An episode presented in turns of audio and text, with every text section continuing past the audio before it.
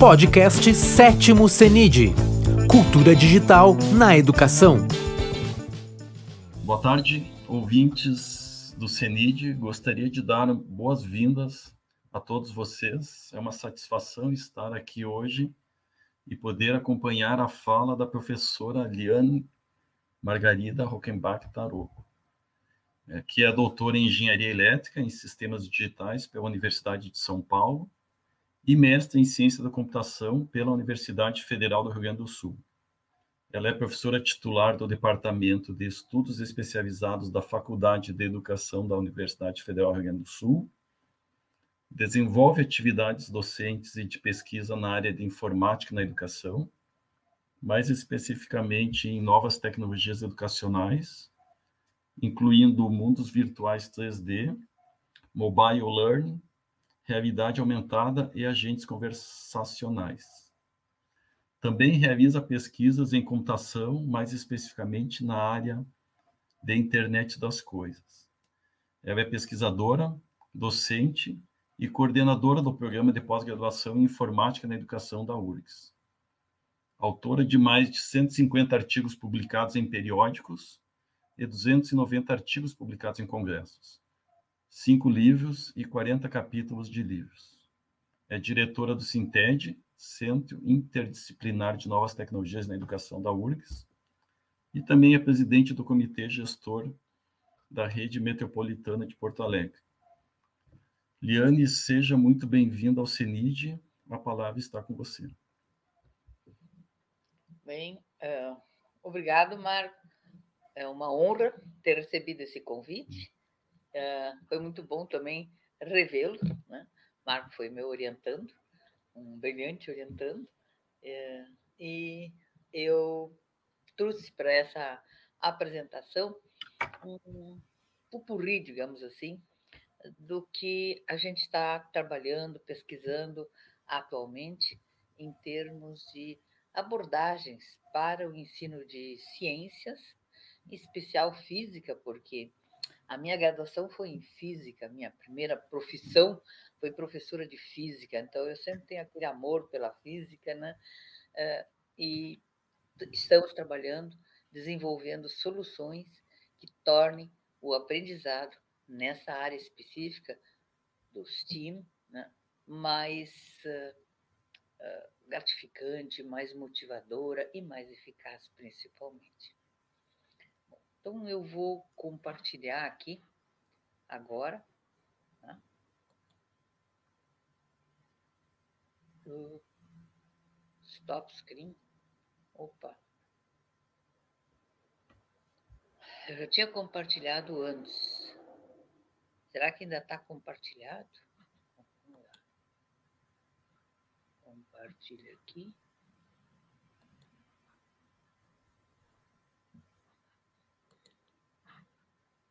Marcos, me confere, vocês estão vendo a minha pergunta? Eu estou vendo, acho que isso, eu estou vendo o PowerPoint. Tá, então tá. Não sei se isso, agora está em tela cheia, está perfeito. É isso. Então, uh, o tema é um pouco mais amplo do que eu vou especificamente abordar na minha palestra, porque usar tecnologia, por exemplo, para ensinar ciência, tecnologia em si, humanidades, engenharia e matemática, é muito amplo. Então, eu preferi focar em ciência, mais especificamente em física, para poder exemplificar e mostrar concretamente o que, que existe hoje em termos de abordagem para se trabalhar a educação nessas áreas. Então, o que, que a gente pretende é buscar soluções que melhorem o ensino-aprendizagem nesta área, porque a gente sabe que, especialmente no Brasil, mas isso também acontece em outros países, há uma certa resistência por parte dos estudantes em se dedicar àquelas disciplinas que são chamadas disciplinas duras, mais complexas, como física, química, matemática e, e assim por diante. Uh, essas áreas têm, cada uma delas, suas próprias características e pedem abordagens uh, específicas. Além disso, quando a gente vai pensar numa abordagem para essas áreas, a gente não pode esquecer o que está acontecendo lá dentro das escolas. E, por último, mas não menos importante, nós temos a tecnologia se desenvolvendo hoje de uma forma inesperada e veloz e que pode auxiliar. Ah, eu fiz um ligeiro levantamento dos resultados do último censo escolar que o INEP fez e vocês podem ver que a situação em termos de laboratório de ciências é, é ruim. Né? Ah, uma média, isso aqui não seria uma média fidedigna, porque para ser fidedigna teria que ser uma média ponderada, né? já que os estados não são igualmente populosos em termos de escolas, mas dá em torno de 12% apenas de escolas com laboratório. Esse total de 181.279 escolas contempla todas as escolas ativas no país, não apenas, por exemplo, escolas de ensino médio. Então, aí também tem, claro, as escolas de educação infantil e ensino fundamental, que tem muito menos laboratório de ciências, que vai baixar essa média, mas de qualquer maneira, a média é muito baixa. Uh, comparando com laboratórios de informática, a gente vê que a média é mais alta. Especialmente nós aqui no Sul, ó, nós temos 47% das escolas com laboratórios de informática, em oposição a apenas 13% com laboratório de ciências. Então, nós precisamos de soluções que uh, estimulem nossos alunos a aprender de forma mais significativa. Uh, e isso é verdade, especialmente quando a gente olha para as escolas municipais, que são a maioria. Né? Tem mais escolas municipais do que estaduais né? em todo o local. Aqui no Sul, por exemplo, ó, nós temos escolas com laboratório de informática e de ciência, as municipais 129 apenas. Né? Uh, as estaduais não, estão um pouco mais bem equipadas, têm mais laboratórios, e as federais estão muito bem equipadas. De modo geral, são o Cefet, as escolas militares e assim por diante. E, naturalmente, as escolas privadas estão melhor equipadas. Mas, se voltar atrás, eu não tenho aqui a estatística, mas mesmo as escolas privadas, os, a, a quantidade de laboratórios é parecida com a das escolas estaduais, especialmente no Sul. Né? Aqui o, o Sul tem escolas estaduais mais bem equipadas. Esse é um gráfico pronto que eu tirei de uma das publicações do INEP, que mostra os outros recursos que tem, tem nas escolas. Então, internet tem, tudo bem, mas para alunos, aí é outra conversa. Veja, as municipais, apenas 46% têm internet para os alunos. Eles precisam ter internet por causa do governo eletrônico. Todas as compras, todas as transações de gestão da escola hoje são feitas via internet. Então, para uso administrativo, ó, é intenso né, o uso da internet. Agora, para fins de aprendizagem, especialmente, de novo, as municipais, que são a maioria das escolas aqui no Rio Grande do Sul, eh, é muito baixo. Então, a gente, eh, computadores, ó, de mesa para os alunos, computadores portáteis, tablets, então nem, nem se fala. Então, essa é a situação das nossas escolas. Então, imaginemos que a gente vai começar a iniciar uma atividade docente, ensino de ciências, numa escola típica aqui no Rio Grande do Sul, que não seja privada, estadual ou municipal. A gente vai encontrar essa realidade. Que estratégias, né, tendo em vista esse contexto, a gente pode então delinear? Eu tenho trabalhado nas minhas pesquisas bastante com a aprendizagem experiencial. Eu logo vou detalhar um pouco mais e que, por sua vez, é apoiada pela aprendizagem significativa do Ausubel, a aprendizagem experiencial é do Kolbe, e que demandam para fixação, reflexão, etc., um processo construtivista de aprendizagem, ou seja, em que vai ocorrer uma aprendizagem ativa e que metodologias ativas vão ser utilizadas. E até a sala de aula invertida, em que nós vamos criar materiais prévios, são os organizadores prévios na terminologia do Ausubel, da aprendizagem significativa, para que o aluno venha para a atividade de aprendizagem em ciência com um conjunto de uh, conhecimentos básicos, né, que servirão de andaime para as novas aprendizagens. Então, na área da física em especial, existem certas características interessantes. É que existe o que se chama de física do senso comum. As pessoas têm explicações sobre por que né, as coisas acontecem deste ou daquele maneira, desta ou daquela maneira.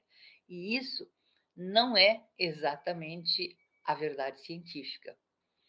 Então, com experimentação cuidadosa, interpretação rigorosa, se chega então ao conhecer acadêmico, aquele que é comprovado, aquele que uh, o aluno tem que dominar. Né? Então, a física do senso comum, ela é baseada nesse conceito de que as pessoas não têm informações precisas ou cientificamente precisas sobre o que acontece, por exemplo, com o movimento dos corpos. Né? Então, certas concepções elas são até o contrário do que ensina a ciência. Né? Por exemplo, a questão do empuxo. Né? Por que, que um navio boia se ele é feito de aço e é mais pesado, portanto, que a água? Uh, esses conceitos uh, sabe-se né, que boia até certo ponto, mas uh, não tem uma explicação, muitas vezes, científica.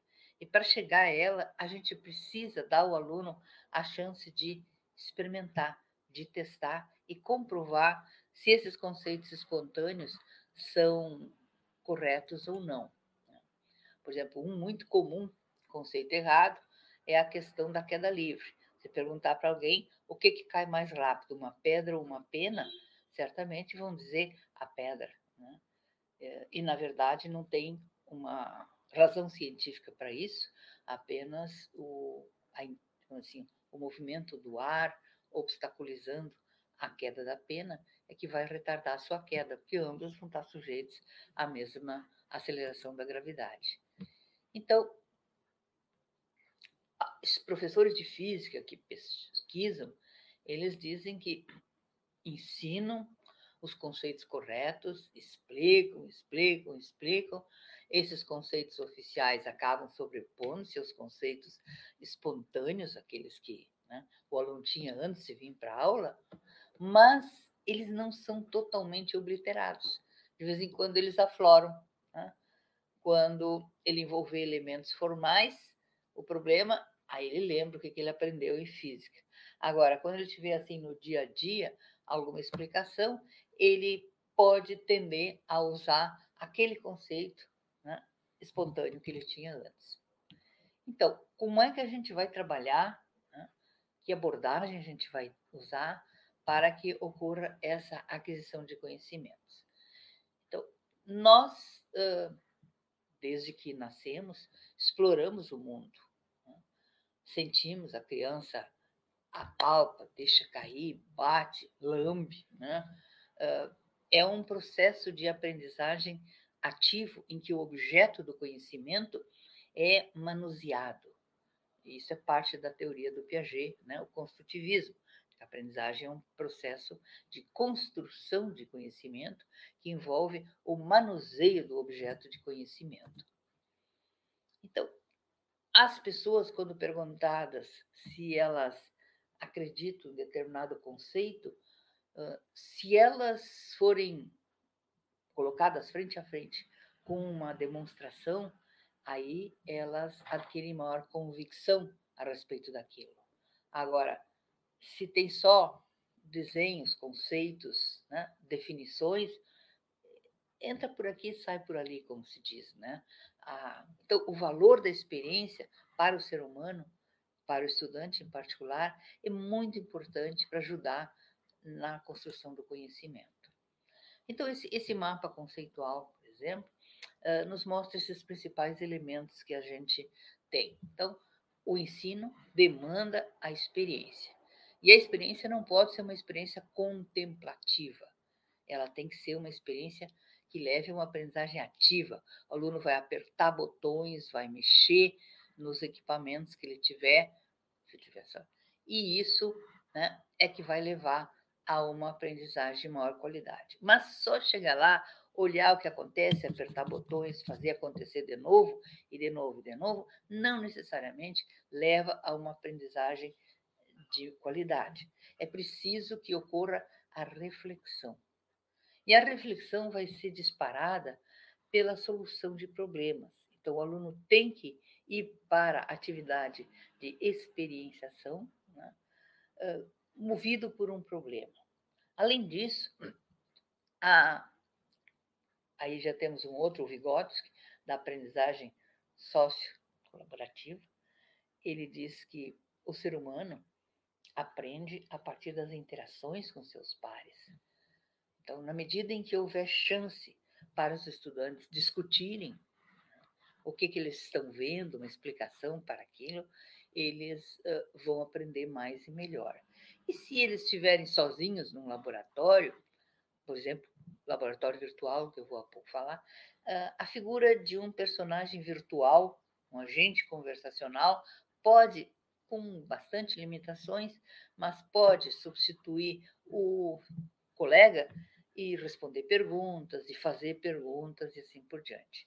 Então, esse diálogo, essa aprendizagem experiencial com reflexão, a participação ativa, que sem dúvida aumenta a motivação, vai fazer com que o aluno desenvolva pensamento de ordem superior. Pensamento de ordem superior, se vocês lembrarem daquela taxonomia de Bloom, as seis camadas, são os três mais elevados.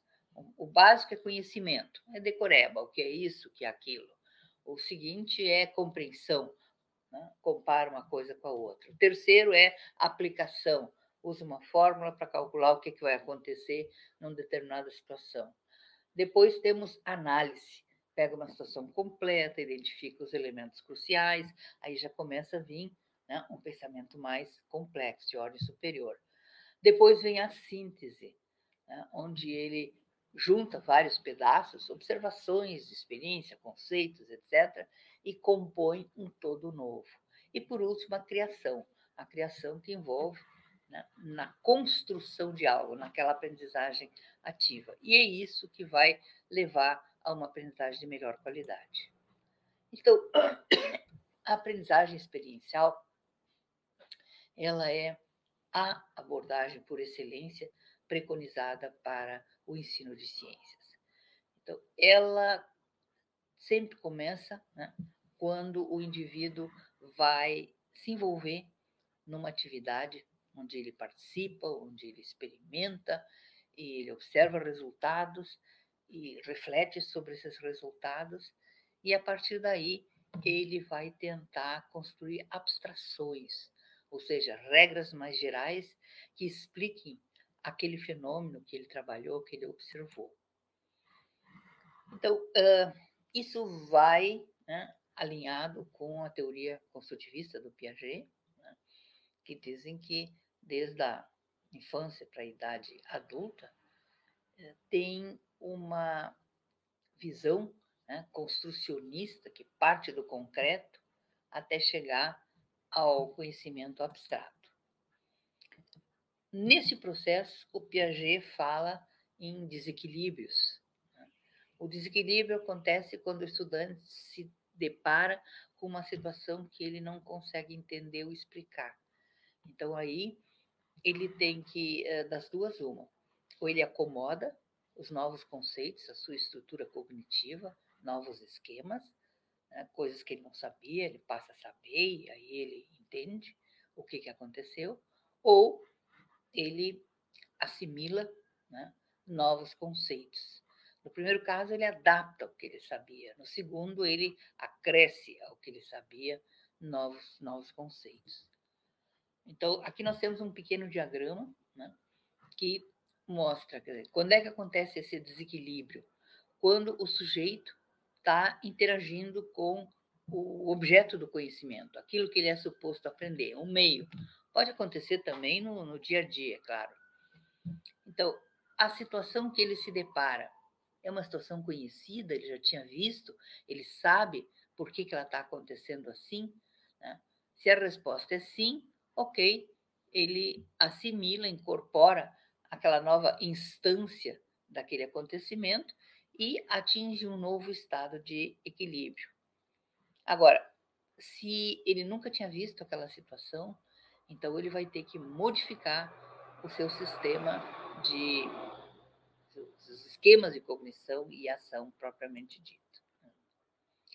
Na aprendizagem experiencial, é parte importante do processo não, não apenas, como eu disse antes, olhar, mas pensar, observar, perceber detalhes, né? E refazer, comportar-se de uma forma interativa nesse, nesse processo.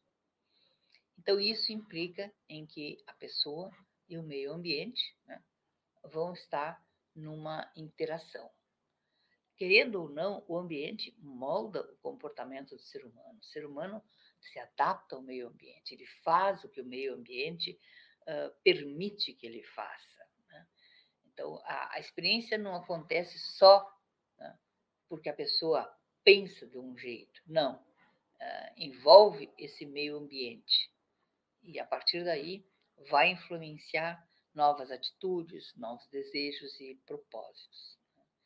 Então, esse experimentar, ou seja, interagir com o mundo, ele cria novas condições intelectuais.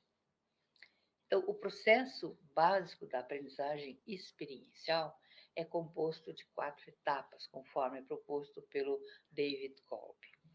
Começa com a experiência concreta, que pode ser num laboratório, mas também pode ser uma experiência de ir em campo, né? ver o que está acontecendo, pode ter muitas nuances. Aí ela parte para uma fase muito importante, que é a observação reflexiva. Então, isso preferencialmente deve ser feito em grupo, porque ela é muito mais rica quando feita em grupo. E a partir daí, os alunos são capazes de criar abstrações, né? conceitos. Então, toda vez que acontecer tal comportamento, né, a continuidade vai ser essa. Então, eles uh, chegam a regras. No momento em que eles, então, delineiam essas abstrações, eles podem testar as abstrações. Ou então vamos fazer uma experiência. E se eu mudar as condições dessa daquela maneira? Então ele parte para a experimentação ativa e isso faz com que o ciclo recomece. Ele vai delinear a experimentação, ele vai realizar a experiência, vai fazer a observação reflexiva e assim por diante. Então, é isso é chamado de ciclo de Kolb. O David Kolb foi que propôs essa aprendizagem, esse conceito de aprendizagem uh, experiencial, que é baseado uh, em princípios do construtivismo, do Piaget, Dewey, Levin e assim por diante. Ele também considera os estilos de aprendizagem dos alunos, que em cada uma dessas fases são demandados. Mas é, isso é uma coisa que eu vou passar aqui, porque por si só seria algo bastante uh, grande para desenvolver. Então, apenas dizer, muito bem, senhores professores, futuros professores de ciências, procurem organizar as suas atividades de ensino-aprendizagem segundo essas quatro fases aqui, se possível. Então, só fazer uma demonstração, só mostrar um filme de uma demonstração de um experimento, não vai levar à aprendizagem mais rica que a aprendizagem experiencial pode uh, ensejar. Então, precisa primeiro observar a experiência, depois tentar fazer uma representação abstrata, né, o que, que aconteceu, e isso né, que vai levar aquele crescimento cognitivo. Mas muitas vezes a gente tem um problema que é o aluno não tem conhecimento suficiente para entender o que está acontecendo no experimento. Então, alguns professores dizem, bom, mas eu não posso largar eles no experimento, porque eles não sabem nem o que está acontecendo ali. Então aí a gente busca na teoria do David, David Ausubel, a teoria da aprendizagem significativa, subsídios sobre como organizar, que abordagem a gente pode usar para preparar os alunos para a aprendizagem experiencial. Então, o que precisa é que a estrutura cognitiva do indivíduo seja enriquecida. Então, a aprendizagem experiencial, na definição do Ausubel, é quando uma nova informação ela integra-se à estrutura de conhecimento do indivíduo. Para isso, ela tem que ter onde se integrar. A gente chama isso de um processo de ancoragem. A estrutura não é uma estrutura linear, sequencial. Não, ela é uma estrutura hierárquica. Então, nós temos conceitos que são abstrações de conceitos mais, eh, digamos assim, delimitados, por exemplo, o conceito de mamíferos, depois uh, o conceito de quadrúpedes, uh, e aí o conceito de cachorro, gato, bípedes, galinha, ave, assim por diante. Então, essa, essa estrutura cognitiva existe, né? e é ela que vai prover o andaime para a aprendizagem significativa. Então, para que ela ocorra, de novo, repito, a integração do material novo sendo apresentado deve ser feita com a estrutura de conhecimento já existente. E quando isso acontece, não é só uma adição. A nova, o novo conhecimento implica em modificação da estrutura existente e não é só somar, botar mais um ramo naquele aquela árvore de conceitos, não. Então, quando a nova informação chega, ela vai se ancorar numa estrutura cognitiva do aprendente. Né? E isso é o processo de aprendizagem significativo. Então, o conhecimento é ancorado. O David Ausubel dizia: a pergunta mais importante que o professor devia fazer antes de começar a desenvolver a sua unidade de aprendizagem é o que o aluno já sabe a respeito. E quando ele sabe pouca coisa, ele não pode simplesmente sair fazendo uma apresentação né, com regras e leis abstratas, porque o estudante não vai, não vai aprender. Então, ele precisa ter andaimes. Né? Esses andaimes, na linguagem do Ausubel, na teoria, são chamados de subsunsores. São conceitos, ideias, proposições que servem de ancoradouro para nova informação. Algumas vezes o pessoal da, da, área da educação, eu já vi, referirem esse processo como andaimeria. É um processo de criar os andaimes para a aprendizagem. Então, o que acontece quando existe o andaime? Uma nova proposição está apresentada ao estudante, ele tem que aprender. Né? E essa nova informação, ela vai ser assimilada por uma informação que já existe. Só que, como resultado disso, as duas vão ser modificadas. Tanto a informação que chega, a minúsculo, como a informação que já existia, a maiúscula. Então, não é uma simples joga lá mais uma informação. É uma integração com modificação das duas.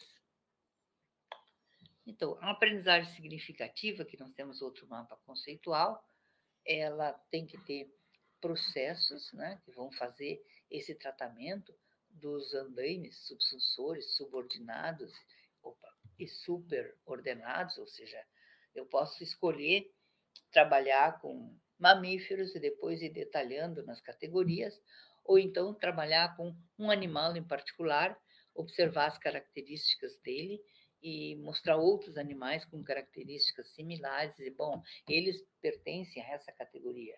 E aí mostrar outras categorias, explorar suas características e dizer, bom, eles pertencem a essa super categoria. Então são duas abordagens top-down, no bottom-up, que podem ser utilizadas. Então isso tudo vai trazer benefícios, que é um maior tempo de retenção do conhecimento, a recuperação dele quando ele for necessário para apoiar algum processo de tomada de decisão, vai facilitar as novas aprendizagens.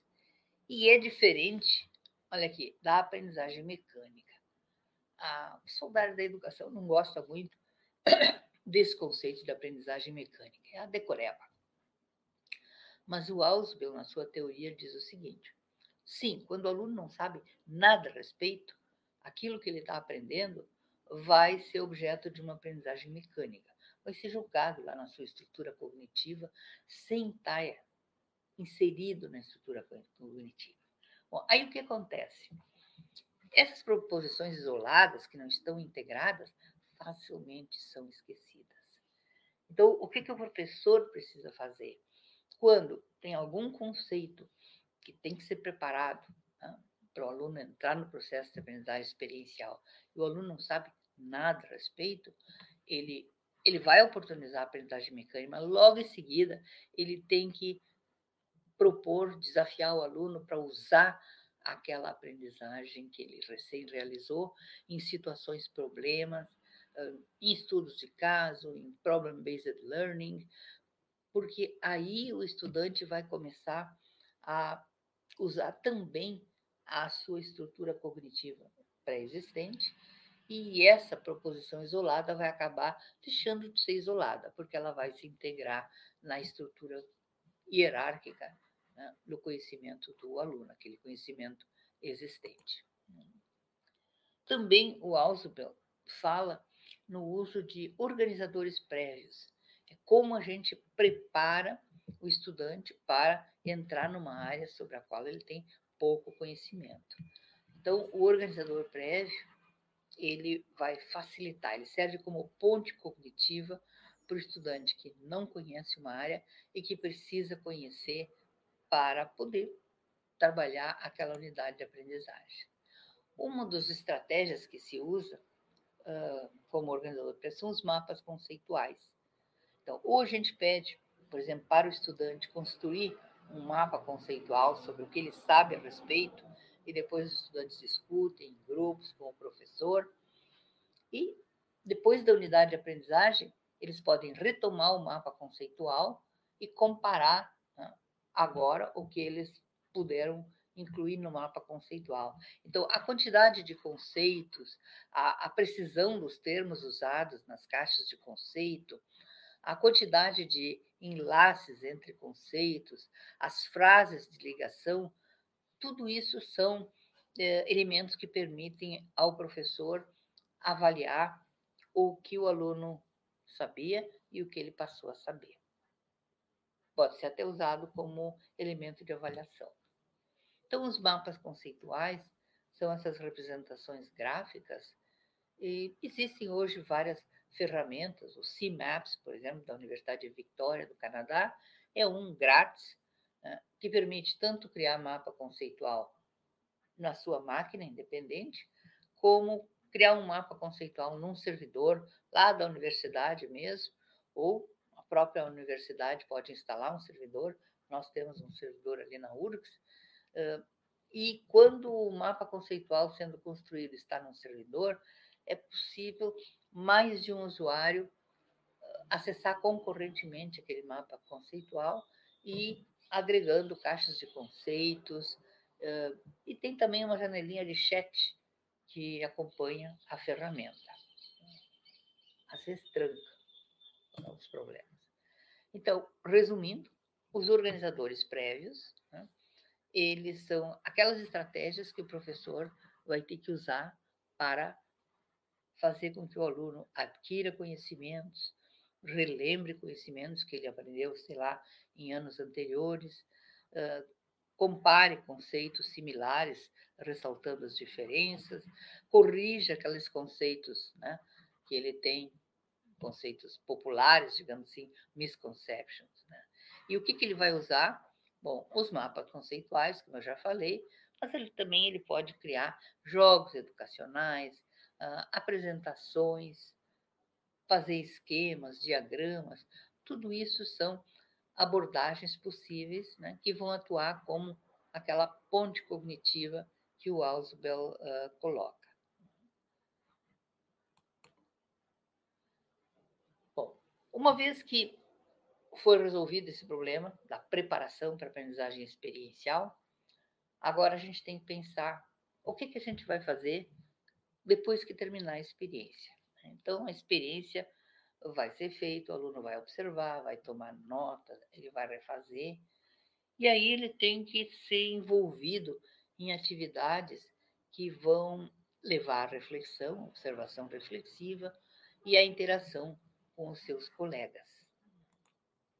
Então, as metodologias ativas, hoje em dia, as mais populares são aprendizagem baseada em problemas ou aprendizagem baseada em projetos.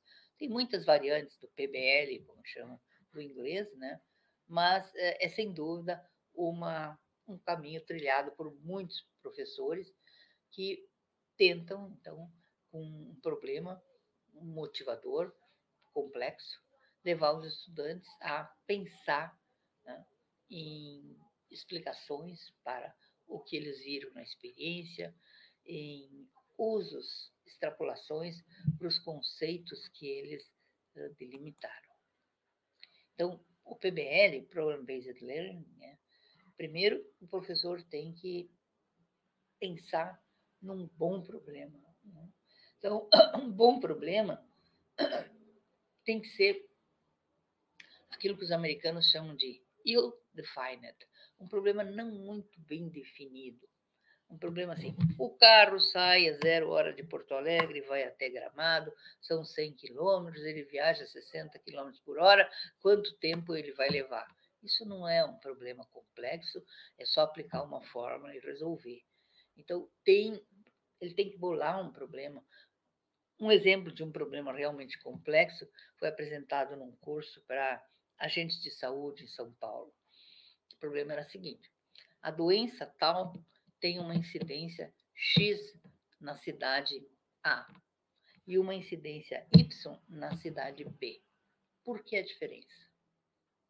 Bom, isso é um problema complexo para agentes de saúde. Eles têm que pesquisar o que, que causa aquela doença, né?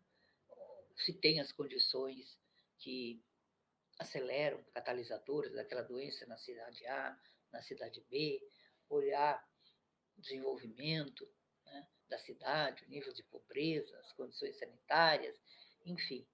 Eles, o professor não diz o que, que eles vão procurar, eles vão sair procurando. Então, no PBL, o aluno tem maior autonomia ele vai seguir trilhas. É um pouco diferente da aprendizagem baseada em, em projetos, onde o aluno diz, escolhe o projeto que ele quer desenvolver. É, isso é preconizado por muitos professores, mas nem sempre o projeto que o aluno vai escolher ele vai ensejar, trabalhar com aqueles conceitos que estão nos currículos oficiais que precisam ser desenvolvidos na escola. Então, não pode simplesmente dar liberdade total para os alunos. Eu lembro de uma escola, alguns anos atrás, bastante anos atrás, que entrou com uma abordagem bem progressista, né? onde acabaram com o currículo na quinta série, deixaram os alunos se organizarem, criarem projetos em grupos, e aí eles criaram sites né, onde eles iam colocando as informações que eles pesquisavam sobre o seu tema. Até é interessante, mas aí eu fui olhar os tais de sites. Um deles era sobre bruxas. Eu pensei, bom, quem sabe vão estudar né, histórias, fatores que na época levavam à perseguição das mulheres, né, fatores econômicos. Né? Não, só bobagemzinhas sobre bruxas. Então gastaram horas e horas e horas fazendo um site sobre bruxas. Né? E o que, que eles aprenderam aí química, de física, de ciências, de matemática? Muito pouco. Né? Então, por isso, eu, pessoalmente, sou mais adepta de Problem-Based Learning. Né? Então, uh, esses problemas, então, vão levar o aluno a formular hipóteses, delinear experimentos, buscar conhecimento enciclopédico, né? artigos, livros, né, na internet, alinhar isso com os conhecimentos que eles já têm, vão encontrar dissonâncias cognitivas, como diz o Piaget, vão ter que reconstruir seus saberes e eles vão, com isso, realizar um ciclo de aprendizagem que vai levar a uma aprendizagem de boa qualidade. Como eu disse no início, a tecnologia atual ela está oportunizando muitas soluções, principalmente em termos de dispositivos móveis. Vocês viram as estatísticas que eu mostrei do censo, que é, não chega a mais de 50% a quantidade de escolas que têm computadores para os alunos. Mas os alunos, especialmente no ensino médio, têm celulares. Então, hoje em dia, uma das abordagens é se procurar soluções que permitam uma aprendizagem ativa usando dispositivos móveis. E isso vai, por exemplo, levar ao uso de vários softwares. Uh, Google Docs é bastante usado para os trabalhos em grupo, vários alunos vão construindo o resultado das suas pesquisas. O Matterpad é bem interessante que o professor pode preparar uma apresentação como essa que eu estou fazendo e inserir algumas perguntas no meio. Ele passa um QR Code ou um endereço na internet e os alunos com o seu celular vão lá e respondem as perguntas, que podem ser perguntas de resposta objetiva, podem ser respostas abertas, e o software cria em tempo real, né, ou um gráfico, um histograma de barras com as respostas dos alunos, ou uma nuvem de palavras, né, as palavras que os alunos usaram, ou ainda, se forem pequenas frases ou sentenças, ele começa a colocar retângulos com as frases de todos os alunos. Então, isso para envolver os alunos, né, especialmente quando a gente trabalha à distância, mas também em aulas presenciais, é muito interessante. Uma Wikipédia, né, dentro do Moodle ou externa, pode ser usada também para ir criando conhecimento, um, criar websites, assim por diante. CMAPS é o nome do software da Universidade de Vitória. Uh, tem soluções para celular, tem outros softwares como Inspiration Maps, né, que permitem criar uh, mapas conceituais. Recentemente, eu tomei conhecimento de um software bem interessante da Universidade de Toronto. Infelizmente, não é um software grátis, ele é comprado. Mas a gente conseguiu uma licença para experimentar. Ele é bem parecido com o um mapa conceitual ou seja, a gente clica na tela num ponto, aí abre uma janelinha, e isso é, é especialmente voltado para a construção do conhecimento em grupo. Nessa janelinha, diz, bom, o que, que é, que tipo é essa janelinha? É a minha teoria sobre o assunto? É uma coisa que eu necessito compreender ou é uma informação importante? Ele então rotula a janelinha e depois aqui ele coloca né, o que, que ele pensa a respeito disso. A minha teoria quando é que quando fica muito quente, a água aumenta porque está muito quente e a água né, pode né, extravasar. Então aí os, o grupo como um todo vai clicando e vai construindo novas caixas né, que mostram todo o processo de construção de conhecimento dos alunos. Né? Então, eles explicações, tem também né, rótulos associados às caixinhas. É um software que é voltado, é via web, esse não é via mobile learning, para a construção de conhecimento como grupo, para aprendizagem colaborativa, que é a área que eles desenvolvem. Outras tendências né, acontecem em termos de novas soluções para a tecnologia. Por exemplo, uh, mundos virtuais. Quer dizer, olhem a diferença dessas duas, duas figuras aqui. A aluna bocejando, abatido lá, assistindo alguma coisa ali no terminal, e aqui o aluno com os olhos grudados na tela, porque está imerso num ambiente na qual ele está inspecionando, aprendendo e olhando. Então, é isso que a tecnologia hoje oferece. E isso gera as interações possíveis com esse novo contexto, elas geram um maior engajamento. O Miller né, é um pesquisador de Israel, ele desenvolveu uma taxonomia, mostrar mais adiante, que mostra níveis de engajamento que a gente pode conseguir.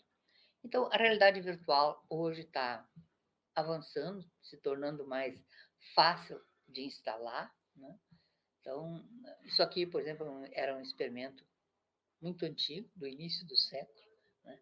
onde a gente criou um laboratório para pegar a batata, levava para a mesa, cortava, botava no forno de micro-ondas, avançava um relógio, passava tanto tempo, e aí botava a batata no microscópio, e esse microscópio, fantástico, ele dava a composição em termos de elementos, nutrientes que estavam na batata.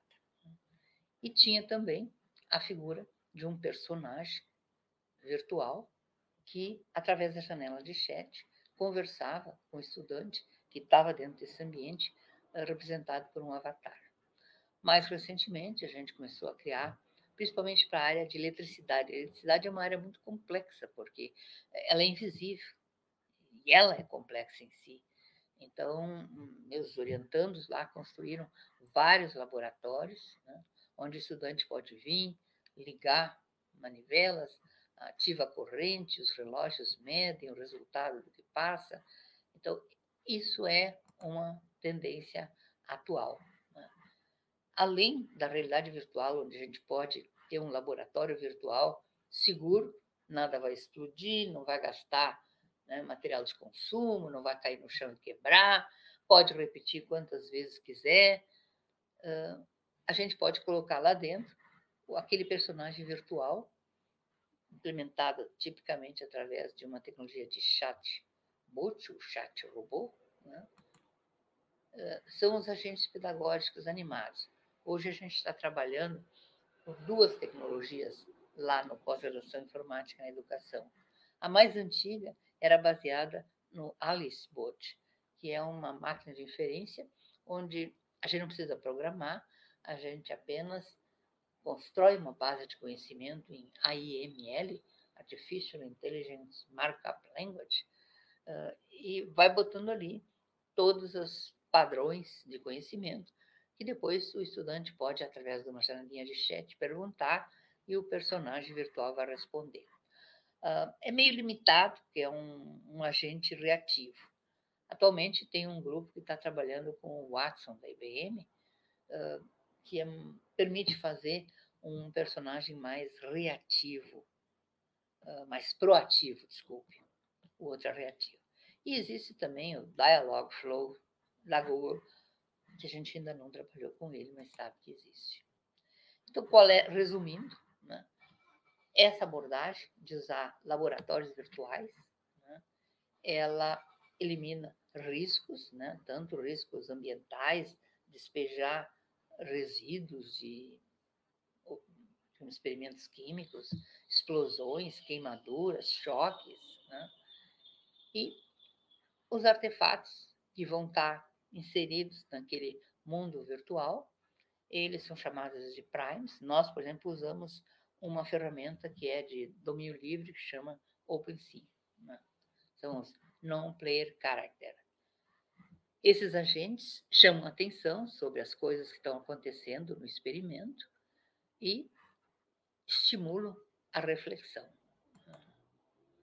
O projeto, por exemplo, que a gente trabalha se chama Avatar ambiente virtual de aprendizagem, trabalho acadêmico remoto. Então, a gente constrói mundo virtual um, e cria elementos, por exemplo, essa base aqui é um prime que a gente vai associar uma programação escrita em uma linguagem de script, e quando o usuário se aproximar ou tocar, ela vai disparar comportamento de algum dos outros objetos uh, nesse ambiente. Esse é um laboratório construído pelos alunos para ensino de eletricidade também. Mostra o circuito, conforme ele fecha aqui os controles, né? a lâmpada acende, o multímetro mostra a corrente, e isso pode ser feito de forma isolada ou eu posso ter vários alunos representados por avatares, só um mexe no experimento de cada vez, mas quando um sair, o outro pode imediatamente assumir. Além disso, esse mundo é interessante porque ele permite que a gente coloque nas paredes virtuais painéis com slides que for, vão funcionar como organizadores prévios, vídeos, animações como essa aqui, né? uh, links para sites.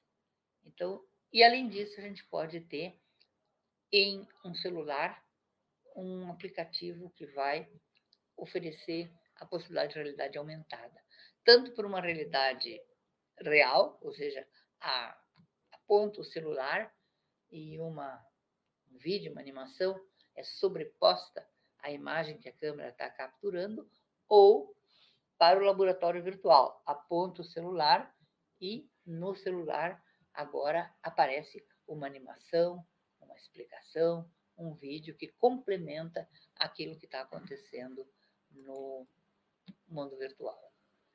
Então, essa combinação de realismo, claro, não é exatamente igual a um laboratório real, mas a gente consegue dar um bom toquezinho, mas a interatividade de fazer coisas acontecerem, uh, poder conversar com os NPCs, não ter caracteres, tudo isso enriquece o ambiente, criando oportunidades de interação. Então, o NPC, né, que é ligado a um chatbot, ele faz uh, essa interação com o estudante. E essa é a taxonomia do, do Myler. Né?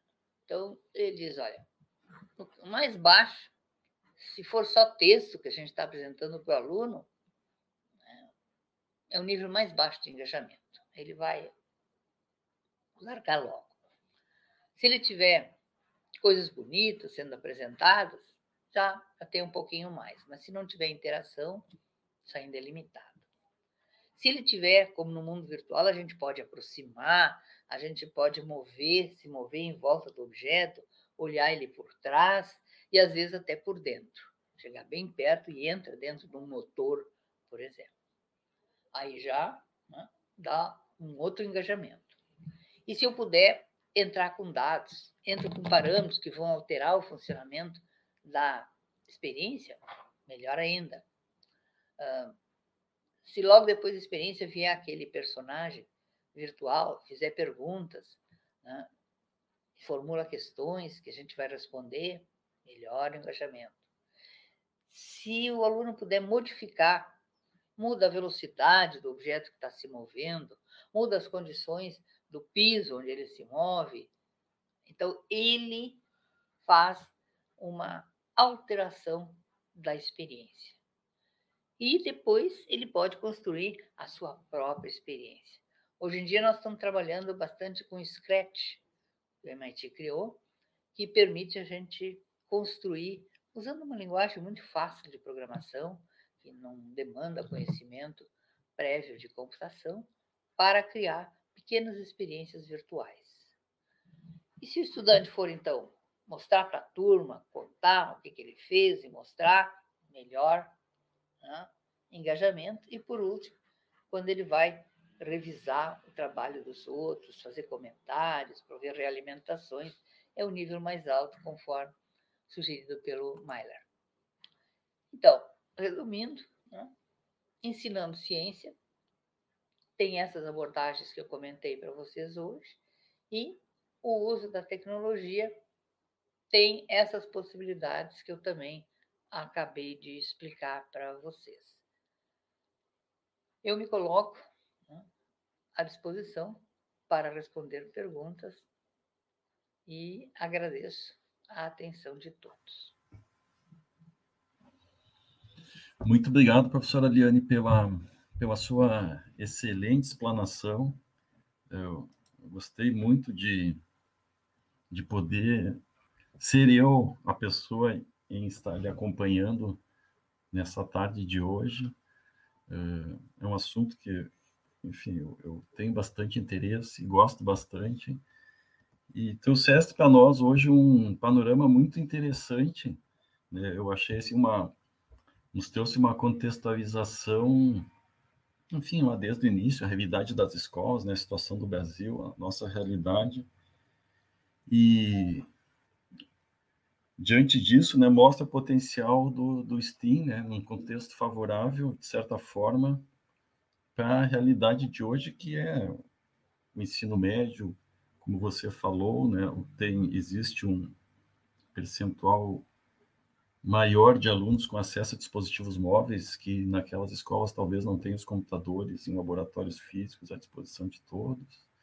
Né? Enfim, é muito interessante essa sua, sua apresentação de hoje, né? Me fez, é, enfim, me fez até relembrar os velhos tempos, professor. Enquanto aluno seu, gosto muito de, de poder assistir suas, suas falas sempre que possível, eu a faço. Então, queria mais uma vez, em nome do CINID, agradecer, professora, né, uma convidada de honra estar conosco nessa tarde e, a, uh, e desejar uma boa tarde a todos, um bom evento. Muito obrigado, professora Eliane, mais uma vez, pelo apoio ao nosso evento. Eu que agradeço o convite, foi uma honra e uma satisfação. Este podcast foi produzido pelo GPID, Grupo de Pesquisa em Cultura Digital da UPF, em parceria com o Núcleo de Música, projeto de ensino do IFRS Campo Sertão. Composição de trilha sonora Felipe Batistella Álvares.